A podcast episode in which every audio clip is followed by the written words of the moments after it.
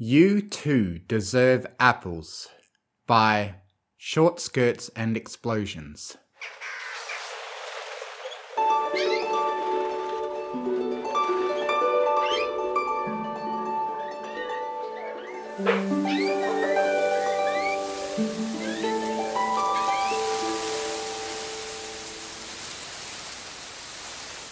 Here, in the core of everything she's ever cared about, the sky above is the same earth as below, and I can't imagine a more fitting place to corral her joys away.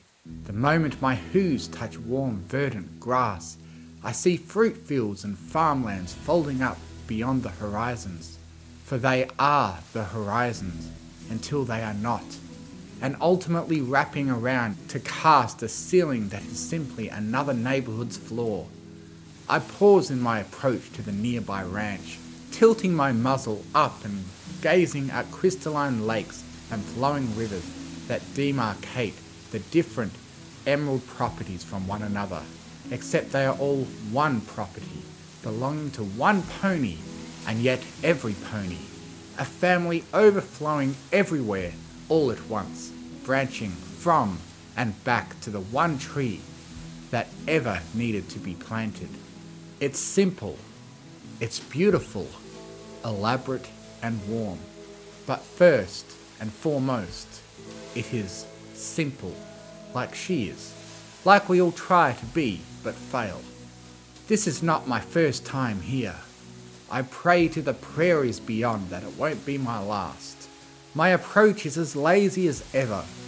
This is a heaven where all the chores are done and all the meals are cooked and all the pies are baked and all the sorrows are shepherded off to shadows unknown. All measure of worry is sequestered into dark patches that I cannot venture to see. In such a spacious hollow of terrestrial splendour, precisely what illuminates it all? She does. Even from a gallop away, her radiance is blinding. I follow the music of her voice, approaching the epicenter of the realm like a blind mare wandering through an enchanted forest. Every tree hangs with crimson bounty. The path ahead of me is rich with plenty, eternally awaiting a grand, rapturous event. I can taste the fruit through my nose, every breath, every heartbeat, delicious and pure, and her song saturates her playful drawl and welcoming warbles.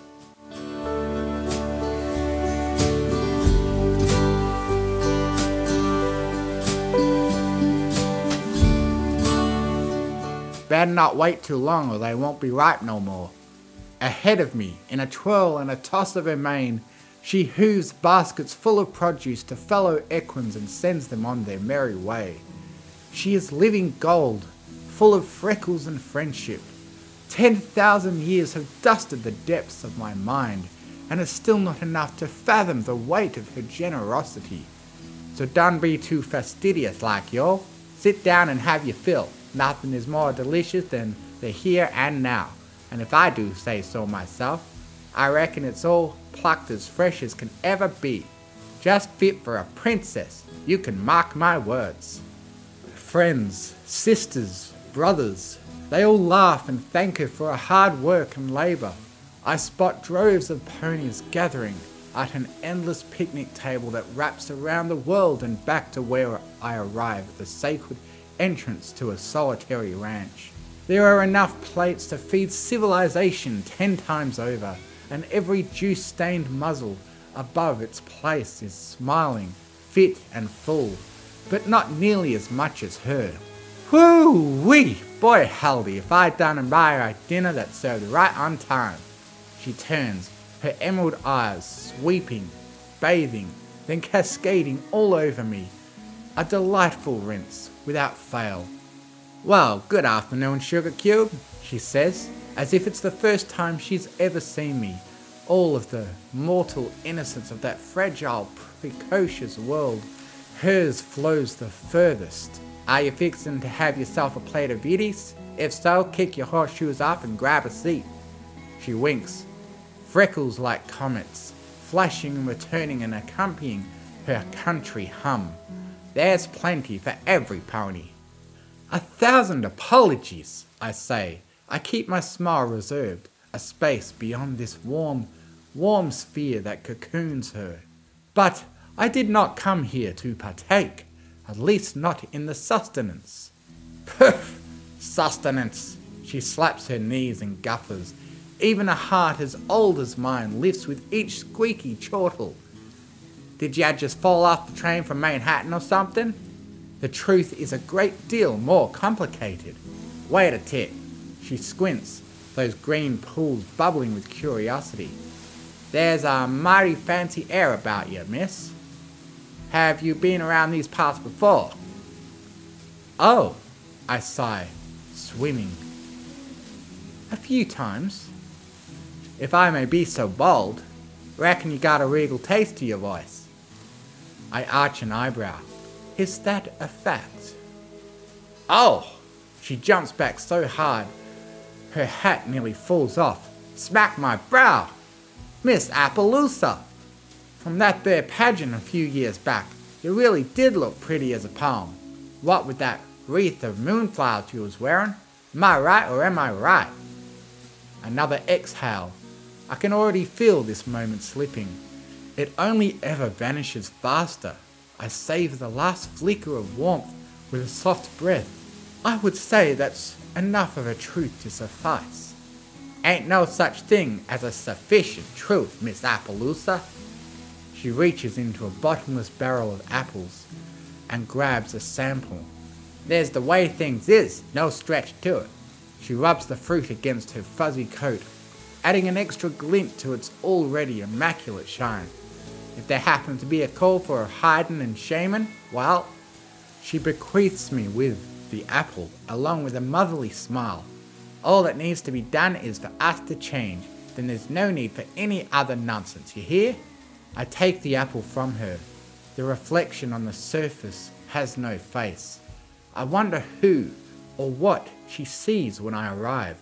If this Miss Appaloosa has nearly as much to regret about, as if it all too melts away nearly as easily when her consciousness drifts through this happenstance heaven. You, more than any pony else, deserves to know the truth, I say in a dull tone. Now just what you going on about, Missy? She side chuckles. Namely the fact. I look up at her. I must be soft. I don't want this place to collapse as well. I've witnessed that too much over the eons.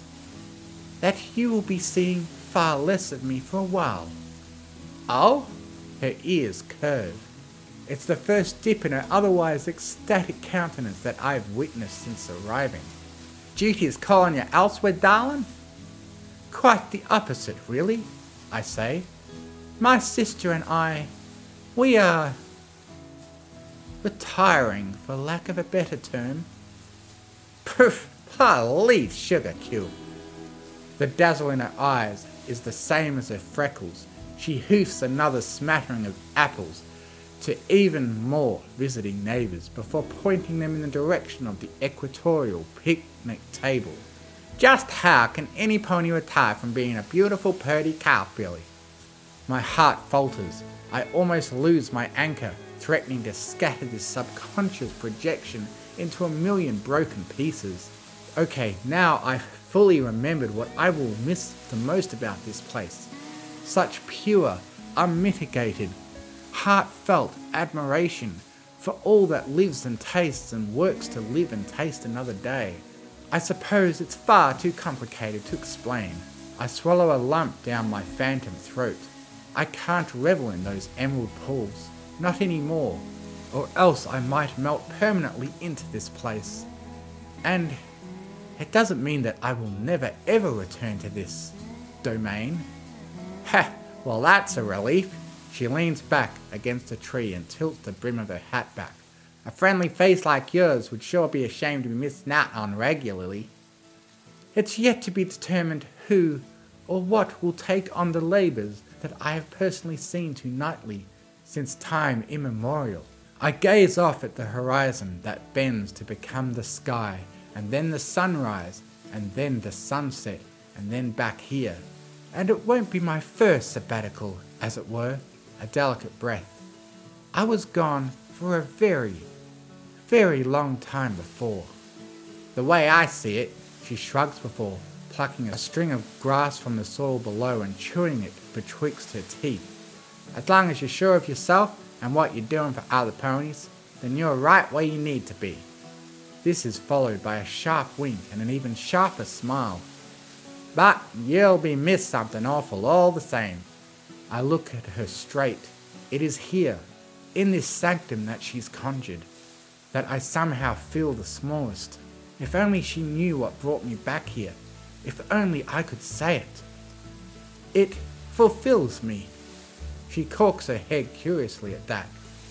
Miss, all those years that I was gone, all the generations abandoned under the veil of abject darkness, I was not certain just what state of collective subconscious I would return to. I had pondered over the countless nightmares that had been fostered in my absence, the terrors and fears and abysmal pits that I would have to rescue so many hapless minds from. And then, on the first night of my governance, the first trot I made was to hear. Is that so? Her ears twitch, awaiting a crown, perhaps. Except she already has one. I should not be any more humbled. Was it everything you hoped for? It was. I start. It is. I stumble. Warm. I gaze off, imagining a new moon, forever frozen in darkness, save for the tears, frozen, still there, warmer than any flame of war in all the wretched world's epochs, and a click of the tongue, dull music compared to her. I realized the nightmares were only ever me. Now, that don't seem quite right, Miss Appaloosa. Her face is long, soft, a new pool to drown this hollow home, and perhaps that's why it ever had a vacuum to begin with. It was in want of apple filling, delicious and wholesome in all the right places, so that there's no room left for any doubts. You seem like alright pony folk to me, and even if you've made a few mistakes along the way, reckon you ain't nothing so big that can't be fixed. And so I came back. I looked at her again, the tiniest I've ever been, a little pony in her shadow, perhaps a seed to contemplate the tree she branched from, but ultimately hopeless, wanting, weaning, again and again and again. I. I could not help myself, I suppose. You have given me so much hope, merriment, and truth these past few years of night, Miss Applejack. I stand as tall as I can, which is also deliciously futile, but it no longer pains me. A portion of this upcoming retirement is to measure ourselves among mortals. My sister and I, and I can't thank a more apt teacher. I wish there was a way I could properly thank you, especially since I w- won't be blessed with visiting a place quite as often as I desire to. She merely shakes her smiling head. No need to go into all that hogwash, ma'am. She pulls her hat off and bows. Gold touches earth, and the sky ripples with her voice. It's simply our hospitality. I smile, and what fine hospitality it is. Now, she stands back up from the tree, slaps her hat back on her head, and motions towards the barn. Since we've gotten that out of the way, why don't you join us for some good old fashioned hold down? Every pony from a hundred towns over have come to join the fun. Would be ashamed to miss it. I'm afraid I cannot, I say. I must be departing now. Ah, well, the moment you come back to this here ranch, Miss Appaloosa, you'll be as welcome as the moon in June. I open my eyes. A marble floor stretches beyond the throne.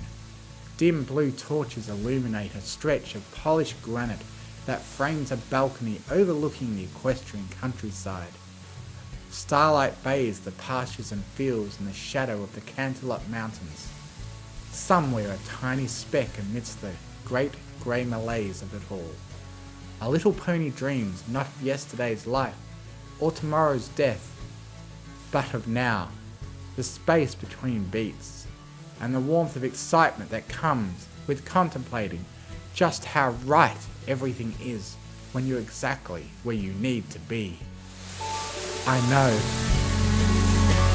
So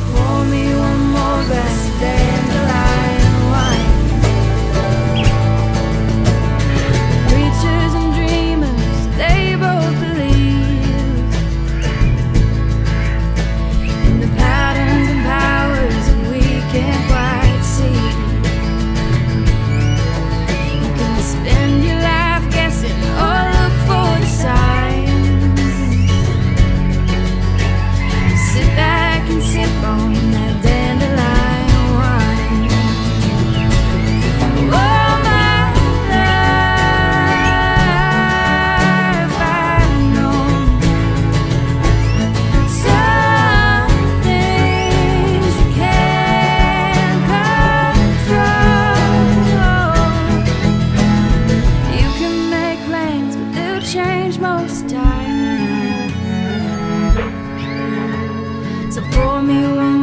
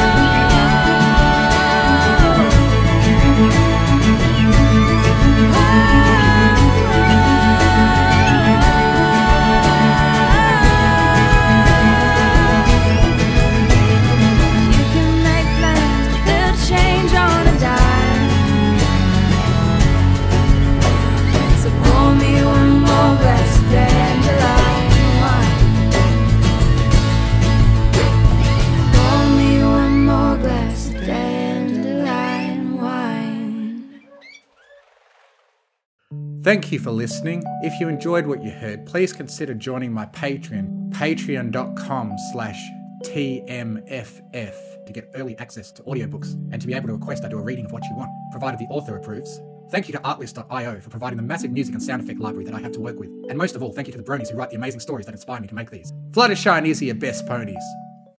I now have a Discord server where you can join in and chat with other fanfiction fans. If you enjoy what I do, you can donate to me on Ko-Fi, links in the description.